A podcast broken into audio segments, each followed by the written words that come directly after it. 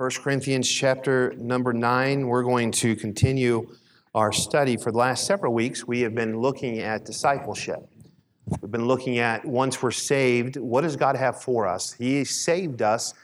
God desires, we see it all throughout the Bible, from the beginning all the way through, we find that God desires to spend eternity with mankind. That's why He that's why he sent Christ. That's why he died for our sins. That's why he paid that sin debt so that, that uh, he's not willing that any should perish, but all should come to repentance. And that's God's desire for you and for me and for the entire world. He sent Jesus Christ.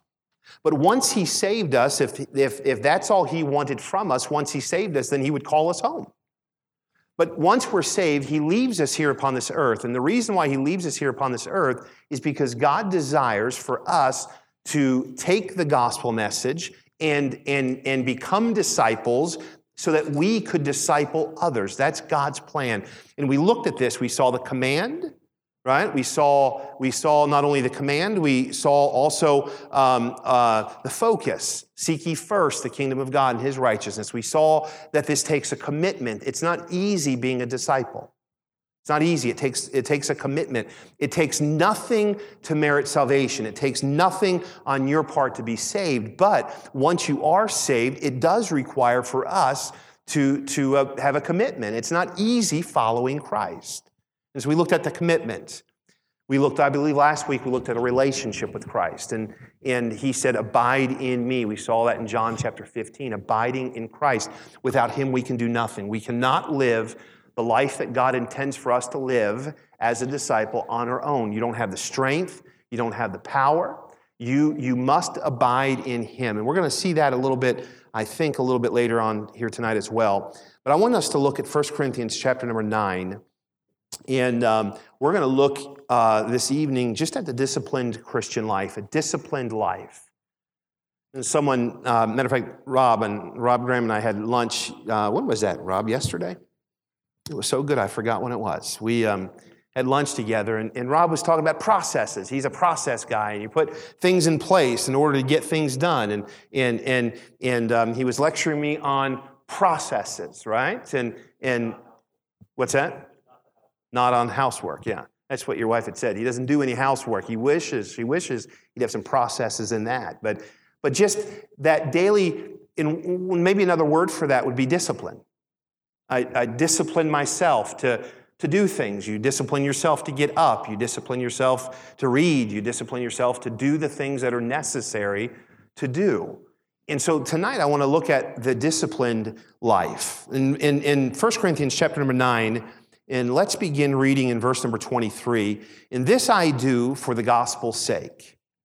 This is Paul speaking. He says, This I do for, for the gospel's sake, that I might be partakers thereof with you. Know ye not that they which run in a race run all, but one receiveth the prize? So run that ye may obtain. And he asks this question and then, and then gives them this, this shot, like then just run. And don't you know that, that uh, you know, the one that rain, uh, runs receives a prize? And, and so run, run this race that ye may obtain. In, in verse number 25, and every man that striveth for the mastery is temperate in all things. Now they do it to obtain a corruptible crown, but we an incorruptible. I therefore so run, not as uncertainty, so fight I, not as one that beateth the air but I keep under my body and bring it unto subjection, lest that by any means, when I have preached to others, I myself should be a castaway. I had a conversation not long ago with um, a person, and we were talking about Christianity or salvation. He didn't use the word salvation, he said he'd been a Christian uh, a long time. And and so we were talking back and forth about that, and he had mentioned just about um, uh, you know his, his testimony. And I said to him, "What? So what is your testimony?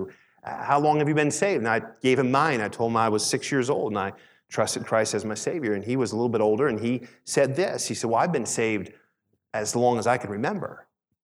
I've been a Christian." He didn't use the word Savior. He said, "I've been a Christian as long as I can remember." I said, well, "What does that mean?" He says, Well, I was, I was baptized and as, as, a, as an infant, and I've, I've been in the church, and I, I, I, I've been saved as long as I can remember. And he, and, he, and he really truly thought that he was a Christian because of his religious exercise or his religious practice. He was a good moral man, he was a good man. And in fact, he, he was living a, a, a, good moral life. He, he was working hard, and, and his family was a good family. And, and, and all the things that I knew about him were, were good, a good, decent man. But what he was thinking is that he was going to, uh, he was a Christian because of things that happened to him as an infant. And in reality, all of us probably know somebody like that. Somebody, when you try to talk to them about Christ, they, in their mind, yeah, I'm a Christian. I, I'm, I'm baptized. I'm a part of the church. I know those things. And they, they believe that religion is the key to heaven, not the gospel. They believe that religious exercise or religious behavior is the key to heaven, but they, they don't understand that it's the gospel of Jesus Christ that saves us. It's not something that religion has done for us. It's not something the church has done for us. And I, and I understand I'm teaching tonight to, to, to uh, uh, people that understand this in, in, in our um, uh, meat eaters of the word, if I could use that. You, you get this. But we live in a world that not all get that. We, we, we live in a, a, a section of our, of our community, um, I would say in many cases, is very religious. But it doesn't mean that they have salvation through Jesus Christ. In, in Paul, he says this in verse number, uh, look, look if you would, and get in verse number 23. In this I do for the gospel's sake and he goes through and begins to say, talk about this discipline, disciplined life that he lives. In verse number 27, but I keep under my body and bring it unto subjection, lest that by any means, when I have preached to others, I myself become a castaway. That, that word castaway means disapproved. He says, I, I, I want to live in such a way where I'm, I'm, I'm living what I'm teaching. I'm living what I'm preaching because I never, I never want to be disapproved. I never want to stand before God and, and, and Him not be pleased with the life that I'm living. In 2 Timothy 2:15, you don't need to turn there, but many of you probably know this verse. Paul tells Timothy, his student, study to show thyself approved unto God. A workman needeth not be ashamed, rightly dividing the word of truth. And Paul is saying to Timothy, one way to be approved is through your study, through an understanding of Scripture, a, a disciplined life. It takes discipline to study.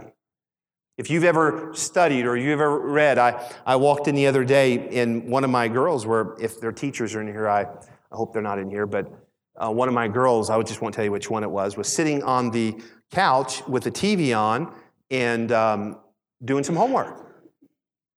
Had a, had a Chromebook out, and now you probably figure out which one it was, and, and um, sitting there. And I said to her, I said, What are you doing? She said, Studying. I said, But you're not looking at what you're studying. You're looking at the TV. You're studying the TV, not what your homework is. Oh, no, I'm, I'm, I'm doing both. And I said, I said, Babe, it takes discipline to study. You need to turn that TV off and, and, and concentrate on what you're doing. It takes a disciplined life. In order for us to be approved unto God, study to show thyself approved unto God. And, and so, our question tonight, what we're going to study this evening, and the question I want to ask you this evening as we're going through this is this, and I want you to answer this at some point throughout this evening. Are you living a disciplined Christian life? I'm not asking you if you're saved this evening, because I would probably say the majority, if not all, would say, Yes, I'm saved. But are you living a disciplined Christian life? Are you living a life that's going to be pleasing to God? Or are you going to be a castaway or disapproved? Salvation was the beginning of it for us, but it wasn't the end. It isn't, well, I'm saved, so I'm finished. No, now that you're saved, now that you're saved, now what type of life are you living? Are you living a life for Christ? In 1 Corinthians 9 23, this is Paul's motive. It's very simple. He lays this out. He says in verse number 23, and this I do for the gospel's sake. That's Paul's motive. That was Paul's motive of living. That, that's what got Paul in the trouble he got into. That's what got Paul in prison. That's what got Paul stoned. That's what got Paul um, uh, uh, beaten. That's what got Paul, uh, cost him his life Because Paul's motive was this I live for the gospel's sake. Paul, everywhere he went, he shared the gospel. Paul would go into the cities and, and, he'd go into the temples and the synagogues, and what would he do? He would preach the gospel. He went to Mars Hills, and what did he do? He preached the gospel. Paul's whole motive in life was to, to preach the gospel so that others would hear the gospel message. What he was trying to do is trying to take the religion that people had and, and try to introduce them to a savior. Instead of them putting their trust in a, a religion, he was wanting them to understand that Jesus Christ came. He died on the cross, he rose again, and it's through a relationship with Christ that they need. In verse number 25, Paul is, is um, looking then at runners and, and, and, and using this analogy that runners run to win something that will soon be gone. It fades away. How many of you, when you were in high school, you participated in something that gave you a ribbon or a trophy? Anybody? Any really smart people or athletic people? How many of you have all of those ribbons and all of those trophies that you had when you tried so hard when you were in high school to get? You just had to have. How many of you still have all of those? You have all of them? We moved, you know, things would get broken. I remember when the, when the first time a trophy broke, you get all excited, uh, all upset, and, and then it's like, oh, no big deal. The reality is, we try so hard and we strive to win these things. And, and my kids, especially this time of year, they're going to get, they're going to get papers and, and, and, and certificates. And, and, and I think they, they've already got some. And I guarantee this everything that they've already gotten from school uh, for, for certificates and things they've completed, some of them it's already gone. It's underneath the bed where nothing ever is to be found again. It's gone. It, it, it, and so Paul is saying these runners, we, they win something, but what, what they're going after is going to soon be gone. But, but in 20, verse number 26, Paul is speaking of all of his being. He says this, look with me in verse number 26. I therefore so run, not as uncertainty, so fight I, not as one that beateth the air. I'm going to run with all of my being. I'm going to do this. Do what? I'm going to live this life to preach the gospel, to give the gospel. My life is going to be a life for Christ. With everything in me, I'm going to live this life. And Paul is not speaking of salvation there. What he's speaking of is Christian service. He's speaking of, of, of what he's doing for the gospel's sake. And the question is tonight is uh, as well that I'd like us to answer is what, um, what are we? We really truly have a desire to serve the Lord. It's not serving Him when it's convenient, but serving Him at whatever cost.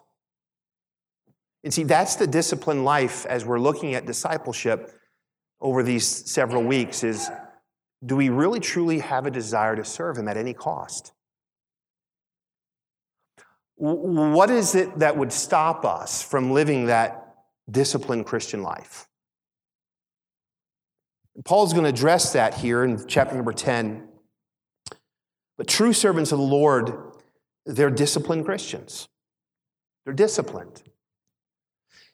When we hear the word discipline, how many of you, when you hear the word discipline, you automatically think of punishment? Anybody? Discipline, punishment. But Paul is not speaking of, in, in, in, in the Christian life, the, the disciplined Christian life is not a punishment. It's not, well, I'm, I'm going to I'm gonna live this life of despair and punishment. No. Look with me in chapter number 10. Moreover, brethren, I would not that ye should be ignorant how that all of our fathers were under the cloud, and all passed through the sea. And, and were all baptized unto Moses in the cloud and in the sea, and did all eat the same spiritual meat, and did all drink the same spiritual drink.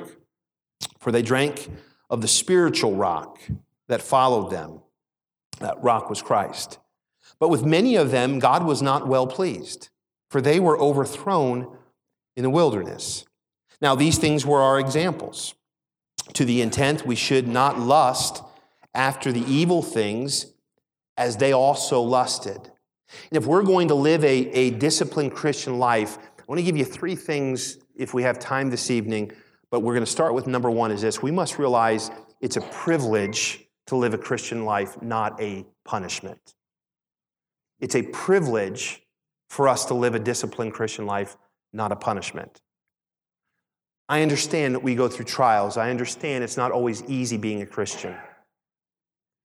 My wife and I were having a conversation the other day, and um, I, I, don't remember how it came up. And, and um, we were just talking about, um, oh, a friend of ours that um, not much older than us, they, um, they paid off their mortgage.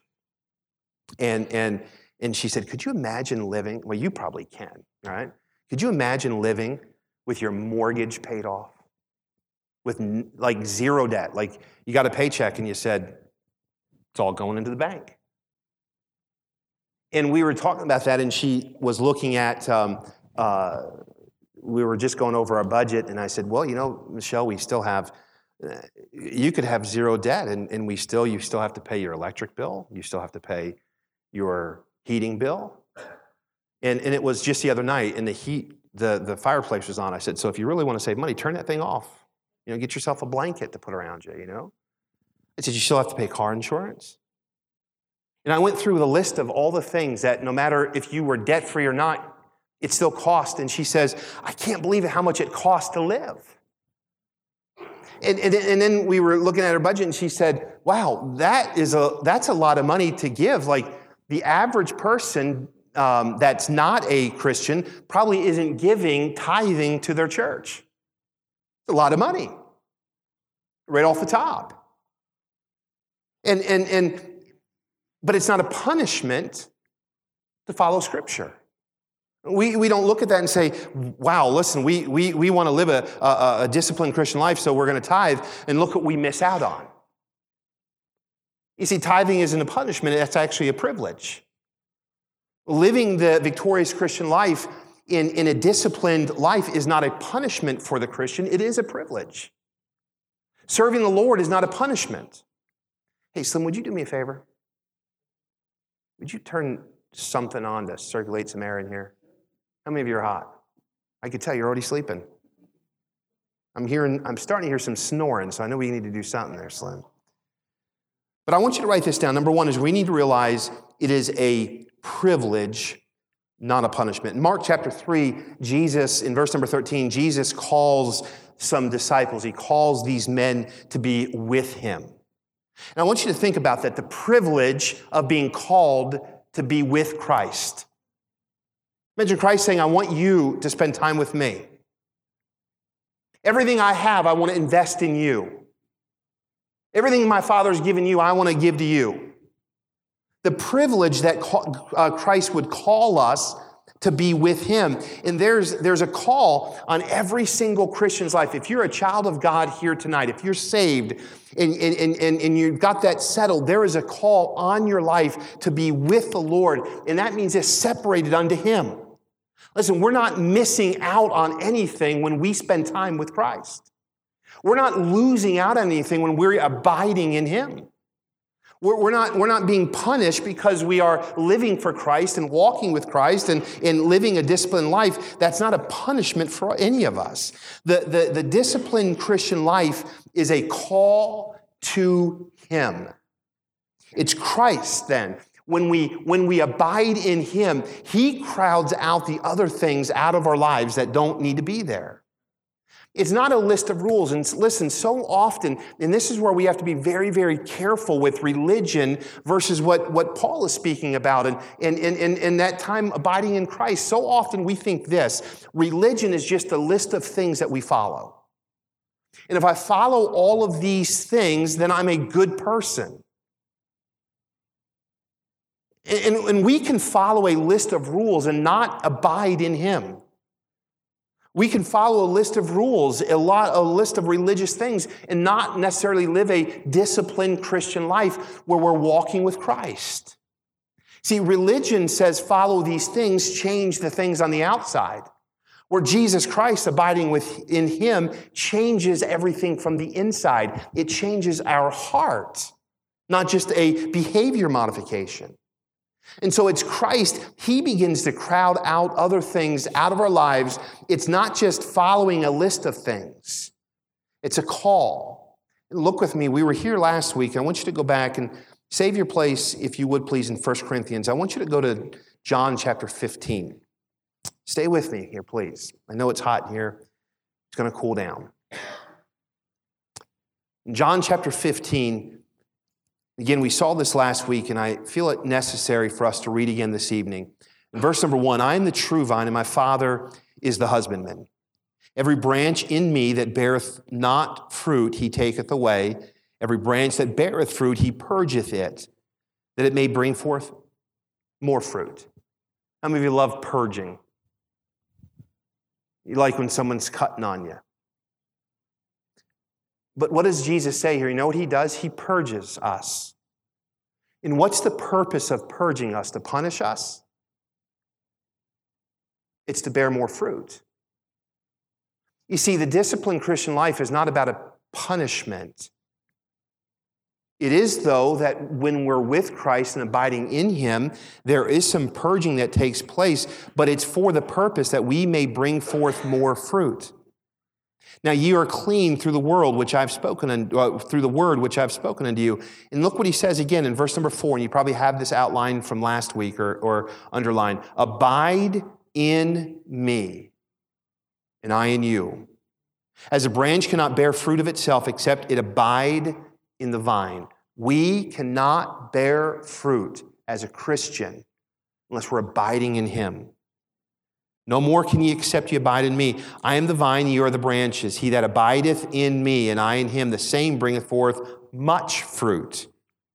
For without me ye can do nothing. I want you to write this down in your heart, please, this evening. It's a privilege to walk with the Son of God. It's a privilege to abide and obey Jesus Christ. It's a privilege. Jesus says this, matter of fact, he says this about his burden it's light. It's a privilege because his burden is light. There, there are things in our lives that, that are, are being withered away or being pruned. And the purpose of that in our life is because it's going to hinder us from being a disciplined Christian. There are things in your life that God is going to purge and going to cut away at and going to mold you because those things are what are, are going to keep you from being the disciplined Christian that Christ desires for you to be. Don't, don't, don't get upset when God is purging things. Don't, don't, don't, don't get offended when God is, is, is working. My wife said to me, Is she even in here? Is she even in church? She's getting purged. She's probably in the nursery working. Michelle said this to me not long ago. She said, You need to preach a message on Christians that are so easily offended. I said, Well, you need to put one together, and I will, you know? I was with, um, I was with a family member yesterday we were at the funeral home and and uh, Emma said to me, she said, I, I don't, as I told you earlier, I don't want to do the funeral at the church because I don't want to come every Sunday and think that this is the place that Evan's funeral was. And I said, I get that. And I, I felt bad because I was kind of pushing her, like, no, we need to do this. That we need a bigger place. And I was, I was giving her all the reasons that we should do it here, that she was wrong. And then when she finally told me, I thought, I said, Emma, I'm so sorry. I understand. We're going to do it right here. One of the family members attend a church across town that has a large auditorium, and um, and so he was sitting there, and he said, "You know what? Let me call my church. Let me call my pastor and see if we can have the funeral there." And all of us that were in the room said, "What a great idea! It's big enough; it can handle everybody." And, and what a great idea. We'll go there, have the funeral there, you come back here, and we'll have the, uh, the dinner here and, and we'll have the space, we'll have the parking. We said, what a great idea. And we were sitting there and we said, this is a great idea. He got up and he called. He said, um, came back in the room and he said, they're going to check and get back with me. And, and, and a few minutes later, we were sitting there and he looked at his phone and it was someone from the church calling. He got up and um, took the phone call. And he came back in the conference room that we were in and he opened the door and I could tell the look on his face, he wasn't happy. And, and he kind of motioned to me and I got up and he we walked out into the lobby there at the uh, funeral home, and he said this to me. He said, I'm just going to vent. I'm so upset. So, what are you going to vent about? He says, the church is doing some work in the auditorium and they have a chapel, but they they, they, they aren't sure that they.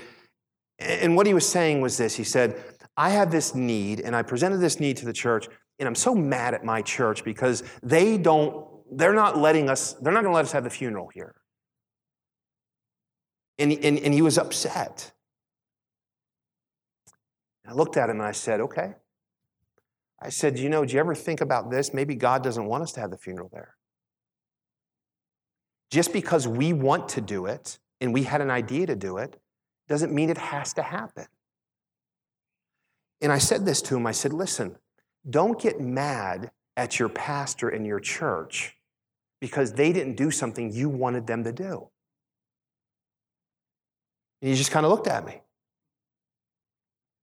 We walked back inside, and a few minutes later, we were talking, and he, he um, going through something different with a room full of family there, and he kind of he was sitting next to me, kind of patted me on the arm, and he, and he leaned in. He says, "Thank you for that."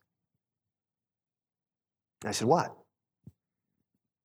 He says, Now's not the time for me to get consumed and mad and upset and lose focus on what we're doing here. And I said, we talked a little bit later, and we talked on the phone later on that uh, after yesterday afternoon. And I said that to him. I said, you know, so often we as Christians, we don't get our way and we get so offended. And, and we're willing then to walk away from what God's trying to do because it doesn't fit what we want done. We, we've got our life the way that we want it to be lived and, and, and, and, and, and, and happening the way we want it to happen. And sometimes what God is doing is God is going to prune, God is going to cut, God is not always going to let you live the life the way you want it to live, because if He does, you won't produce the fruit that He wants you to produce. You know, sometimes God puts obstacles in your life to prune you. God doesn't want us to be spoiled brat children that think that we always get our way. How many of you love to be around spoiled brats? I'm not asking if any of you have children that are, but you, you know I'm talking about. Children that they get their way. They cry if they cry enough and they pout enough, they get their way. We tell our kids, especially the youngest ones, if you cry enough and pout enough, you're going to get something. but it's probably not going to be your way. It's going to be something. Listen, there's things that take place in our life, God is allowed to prune, God is allowed to have control. God is allowed to do what He desires to do. And what we need to do is live a disciplined life, letting God have control of our life. The withering in our life by the Holy Spirit, it's not a punishment but a necessary thing. In this situation, a few minutes later, after we were finished, the, the pastor of this church called back. And he said this He says, You know what? We'll, we'll, we'll do whatever we have to do. And I, and I get this. You know, it's, I'm going to change things to appease you, to not make you mad. And I said to him, I said, Call your pastor back and tell me he doesn't have to do that. I said, we're just, we'll have the funeral right here. Because I believe this is what God wants us to do. We, we don't want to fight enough to get our way. We, we want God to work. We want God to prune us. We want God to have His way so that His will is done, not our will. In, in, in the disciplined Christian life, it's a call to Him. Remember that. That withering in our life by the Holy Spirit, it's not a, not a punishment, but it's necessary so that, it, that He can remove anything that is interfering with you from experiencing more fruit in your life. Do you realize this? Fruit, more fruit, much fruit. God wants us to bear much fruit. And he is going to do anything he wants to. And we ought to allow him to prune us and mold us and shape us so that we can experience much fruit in our life. For what reason? That reason is this. Um, look with me in verse number eight. Herein is my Father glorified, that ye bear much fruit. How is God glorified? When you bear much fruit. I can't bear much fruit on my own. I can only bear much fruit by abiding in Him. If I try to do it, it's for nothing. My life, your life, every single person life here this evening, your goal, your desire ought to be to live a disciplined Christian life so that you bear fruit. So when you do, God receives glory out of your life. But it takes pruning. Look, go back to 1 Corinthians, if you would please. 1 Corinthians chapter 9. Are you with me? Are you cool? I don't mean like you know, cool like Alan cool. I mean, is it cool in here? All right, verse number 25, and every man that striveth for the mastery is temperate in all things. Now they do it to obtain a corruptible crown, but we an incorruptible. Christ has captured you. The love of Christ constrains us. He drives things out of us, out of our life, so that, that He can have control over us. He's constantly wanting more control. And what do we constantly want? More control. How many of you like it when you're out of control? We, um, my, I'm going to tell this story. Rob, I haven't even told you this story. We were at dinner at the Rams house, and um, we left, and it was dark. And what's that main road that the, the Perrysburg schools are on? Coming, what is it? Road? Roachton Road. Well, on Roachton Road, there is a, there is a um, train tracks that, that um, if you hit them going about 55 miles an hour, you fly into the air. How do I know that? Because I had my family in my truck leaving their house. It was, it was three in the back seat. One of them must not have been with us. Jacob must not have been with us because there was three in the back seat and three of us in the front seat. My, my wife, my daughter, and then the three other girls in the back seat.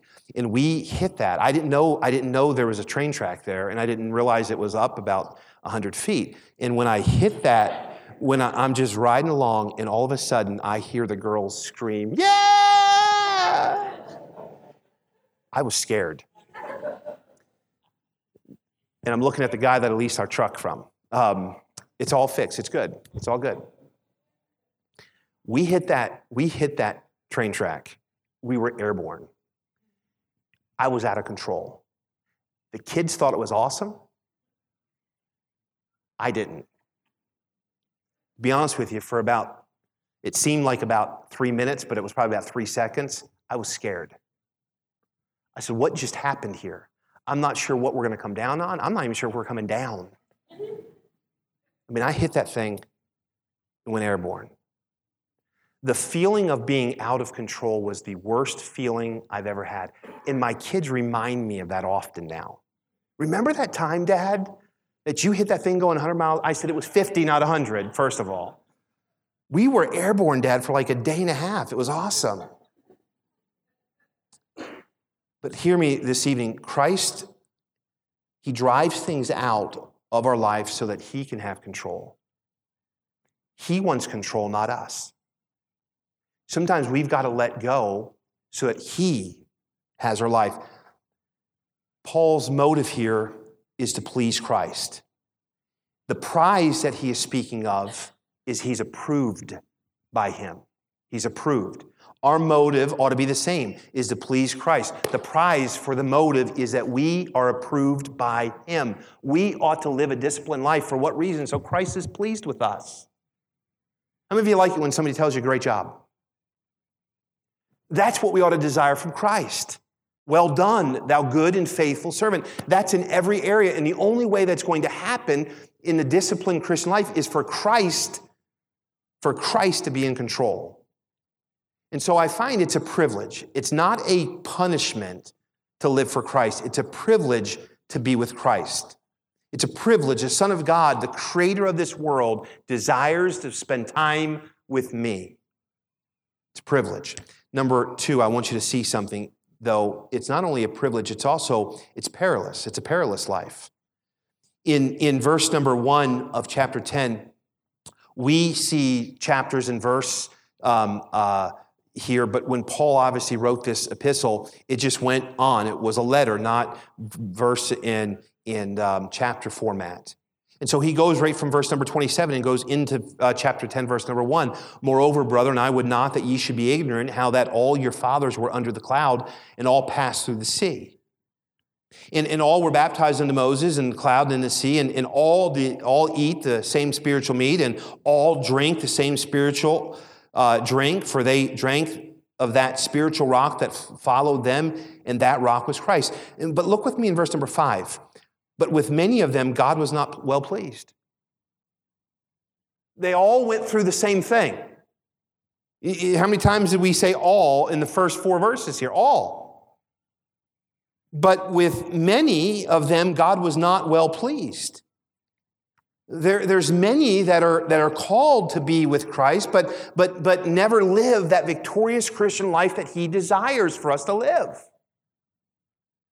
They, they were never satisfied. You know, if, if we continue reading, what we find out, they were never satisfied with the Lord. The Lord was never enough. Was never enough. They, they, what he did and what he had was never enough for them.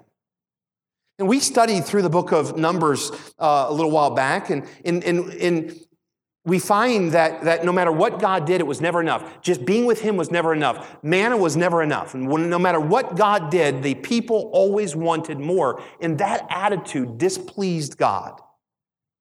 And when we, when we meet, we must be satisfied with God. This evening, are you satisfied with God and His Word, or is there something more you're after? Are you just simply satisfied worshiping Him and living a life pleasing to Him? Is that satisfy you, or are you missing something out? If you think, if that's what life is, but I don't have this, then I'm, I'm missing something. We need to be careful not to create emotion. We need to learn to be satisfied simply with Him. And Paul says this in order for me to do that, in verse number 27, I must keep my body in subjection or it will want more. How many of you ever, ever eaten yourself till you were sick? Because what you were eating was so good. You just couldn't stop. Just one more plate, right, Joe? One more plate of this really good thing. How many of you ate till you were sick in what you were eating that you loved so much you didn't want again? You're full. We need to learn to be simply satisfied with Him, keeping our body in subjection, not allowing our body to want more. Christ and communion with Christ, it must be enough. The, the disciplined life of the Christian must realize this that just simply communing with Christ, that's what I need. That's the life I want to live. Look, look with me in verse number seven uh, of chapter 10. Neither be ye idolaters, or, or, or, as we were some of them, as it was written, the people sat down to eat and drink and rose up to play. He, he's saying this the idolaters, something more than God. You know what idolatry is? God's not enough. There has to be something more. There has to be more. Now, we would see that and say, no, no, I, I, would never live that life. But, but there are times that we as Christians, we want more than God. We're not satisfied. That's why, that's why so many Christians, you know, there's so much that, that, that, that true Christians could do to reach this world for Christ. But you know what one of the problems is? The church has so much debt. The people have so much debt. There's no, there's no way that we could do more. Because we've gone after things and now we can't do what God's desiring for us to do. I've told you this before. I, I use this analogy. I, I, I, met with a family, and it wasn't here in this church. It was a previous church that I pastored. I met with a family, a, a young family. They were in their 30s, and I sat down with them. And, and mine have been in their 30s yet. I sat down with them, and I, and I said to them, tell, tell me what the problem is. And, and what it came out is they had about $50,000 worth of credit card debt. And said, We don't see the light at the end of this. I said, What do you have?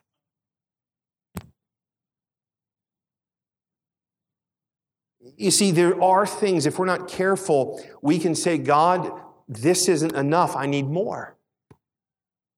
A spouse could say this what my spouse is giving me isn't enough. I want more. And so they search it out in other areas. That's sin. It's sin. What God has given you, a disciplined Christian has to come to the realization that this is enough. What God has given me is enough. Our flesh always wants more. How many of you ever got a paycheck and you said, you know what, this is enough. I don't want any more? What do we say? It'd be nice to have a little bit more. Right? I, I, remember we, we were at a restaurant and it was a nice restaurant and, and, and um, uh, we uh, ordered and the plates came out. You know what I, first thing I said is, that's, that's, a, that's a small portion. Isn't it funny if you ever eat at a nice restaurant, the portions get smaller? The price goes up. And I, I said, before I even tasted it, that's not enough. Where's the rest? I was talking to Tyler last evening, and, and I leased our, uh, my truck, and, and, and I can't wait for my lease to run out because the trucks, the newer trucks, are even going to be nicer. The newer trucks are going to have leather, aren't they? And bigger wheels. And what else are they going to have, Tyler? That's what, exactly right. Because I need those. Because my truck just isn't running right without leather.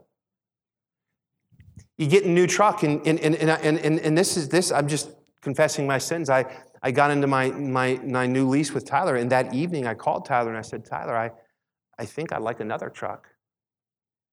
I like the one with, you know, the, it was really nice.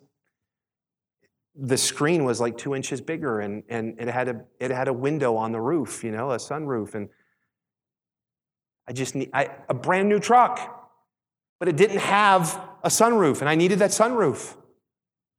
You see, if we're not careful, enough is never enough. God is never enough. It's just who we are as human beings, always wanting more. We need to be disciplined. What God supplies, it's always enough. Anything more than what God wants for us becomes an idol. We, continue, we come to the place where we think that we can't live without this. And if we're going to avoid this lifestyle, we must live a disciplined life. Are you with me?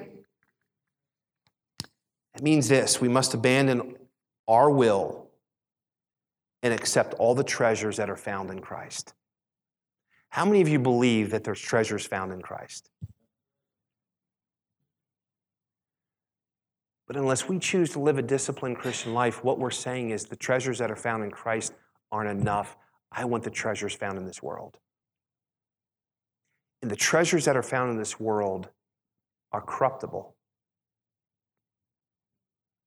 Can't take them with you. They're going to burn. They're going to go away. But the treasures that are found in Him, are incorruptible. Look, look with me in verse number eight. We'll continue. Neither let us commit fornication, as some of them committed, and fell in one day three in twenty thousand. What, what's he saying? They cast themselves into pleasure. You see, worship God, worshiping God was enough, they needed more. What, what God gives me and the satisfaction of spending time with Him, what He gives me isn't enough. I have to have something that pleasures my flesh. And so here they all fall in, in, in, in, a day. There's, they're destroyed because of, of this flesh, this desire to commit fornication. Let's read in verse number nine. Neither let us tempt Christ, as some of them also tempted and were destroyed of serpents. In, in, in verse number 10, neither murmur ye, as some of them also murmured and were destroyed with the destroyer. Stop complaining. Stop being selfish. So what you didn't get your way? So what life isn't the way you want it to be? So what somebody offended you? So what? Stop complaining.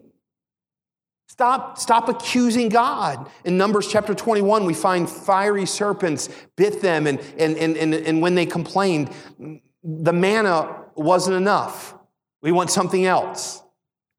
We, we need to simply be satisfied with Jesus Christ. And listen to me, I understand something. That's not popular because right now in our flesh, we're saying, How dare he? I, I'm not asking for much. Listen to me, if you're asking for anything more than God's provisions, you are asking for much. And you're asking for something that's going to destroy you. And then we get to the place in life where we think it's owed to us, and we begin to complain when we don't get our way. How selfish. And, and then, you know what we do when we complain we don't get our way? We start telling other people and hurting other people and destroying other people because of a murmuring, complaining attitude. And listen to me, we've got to understand that is something that God hates. He punishes that. We need to simply be satisfied with Christ in what He's doing, in what He's accomplishing, in where He wants us to go, in what He wants us to do. If we know Him like we should, we would, we, we should, then, then, then complaining about what we don't have, we ought to realize what we do have in Christ. If we knew Him like we should, we wouldn't complain about what we don't have.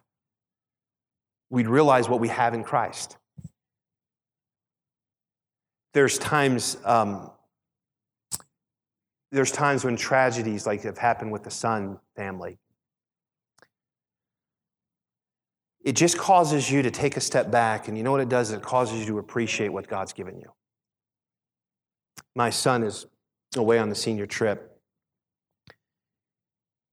And I sent my son, and, and, and I I, him and I aren't real mushy, you know. Most of it's just a, you know, pound on the arm. I said, you know, be good. I'll kill if you don't, you know, something like that. But I sent him this text, and I just, I forget exactly what I said. I just said, son, um, I love you. I miss you. Be safe, make good decisions. Follow the Lord. He sent a text back. Thanks, Dad, I love you. Some, sometimes when you see tragedy, sometimes when you see things happening in other people's lives, it ought to cause us to take a step back and say, you know what, God, thank you. The, the spouse that I have, thank you. The kids that I have, thank you. The job that I have, thank you the, the life that I have that I was just complaining about and murmuring about. And what I was saying is, God, you're not sufficient, and you're not enough, and you, what you have is, is just not, it, I need more. We need to just take a step back and say, you know what, God? The more I get to know you, the more I become satisfied with the provisions you've given me. And then we don't lead us into fornication, tempting Christ. It doesn't lead us into murmuring and complaining about what we don't have. It causes us to want more of Christ. In verse number 10, neither murmur ye as some of them also murmured and were destroyed of the destroyer. Just griping, just complaining it cost them their life. A, a disgruntled Christian, a disgruntled child of God, a follower, it cost them something. But a, a disciplined Christian, you know what, is a happy Christian. It's a happy person. Because Jesus says, My joy I give you. The deeper you get in Christ, the more you abide in Him, you know what will happen? Your joy is full. Because you know what I realize? Joy doesn't come from temporal things. Joy comes from time with Him. Joy comes from Christ. And the closer I get with Him, the more I abide in Him, you know what I find? There's no room for murmuring. How, how do I complain when I've got the joy of the Lord? How, do I complain when I'm abiding in Him? You see, it's perilous because we run the risk of running after the world and the flesh. Because what the devil uh, dangles in front of us, becomes perilous. And then, lastly, and quickly, I close with this it's also a personal matter. Look with me in verse number 11 of chapter 10. Now, all these things happen to them for examples, and they are written for our admonition, upon whom the ends of the world are come. Wherefore, let him that thinketh he standeth take heed, lest he fall. There hath no temptation taken you, but such as is common to man. But God is faithful, who will not suffer you to be tempted above that which you are able. Aren't you glad about that? But will with the temptation also make a way to escape, that ye may be able to bear it. It's a personal matter. You don't ever have enough of God till you've had enough of yourself. You never get to the place where you've had enough of God until you have had enough of yourself. Verse number 14 Wherefore, my beloved brethren, flee idolatry. I speak as to wise men, judge ye what I say. He says, when you get to the place where you're tempted, flee, turn away, run. You see, it's a privilege to be with Christ, it's perilous and always personal. You are the only one that can live it by yourself with the aid of God. Your walk, your disciplined life is up to you. You can't put it on someone else. You can't blame someone else. We, we like to blame people, don't we, if things don't go our way? Well, it's his fault. It's her fault. It's their fault. It would be different if they would have. No, no, it's personal. You're the only one that can live it by yourself with the aid of God Almighty. Are you interested in living a disciplined Christian life? Is that what your desire is? I'm saved. Do you want more? If you're going to be a disciple of Christ, being able to give to someone else, you've got to live a disciplined life. I said this to someone just recently. You only can give what you have. All of my kids love swimming. And I remember at a certain age, all of them wanted me to teach them how to swim. So we might go to a, you know, a, somebody's house or, you know, swimming at a, a, a pool at a hotel, maybe on vacation or, in all of them, I remember distinctly, all of them at some point, like, Dad, teach me how to swim. You know what the problem is? I can't. I don't even float. I sink. Dad, teach us how to jump off the diving board. I won't.